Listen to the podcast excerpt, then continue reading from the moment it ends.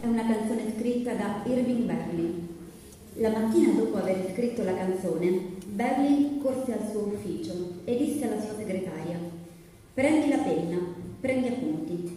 Ho appena scritto la migliore canzone che chiunque abbia mai scritto. L'incisione più famosa di White Christmas è quella eseguita da Bing Crosby nel 1942, che poi sarà premiata con l'Oscar alla migliore canzone del 1943. Il disco di Crosby White Christmas è ricordato anche per essere il disco più venduto della storia.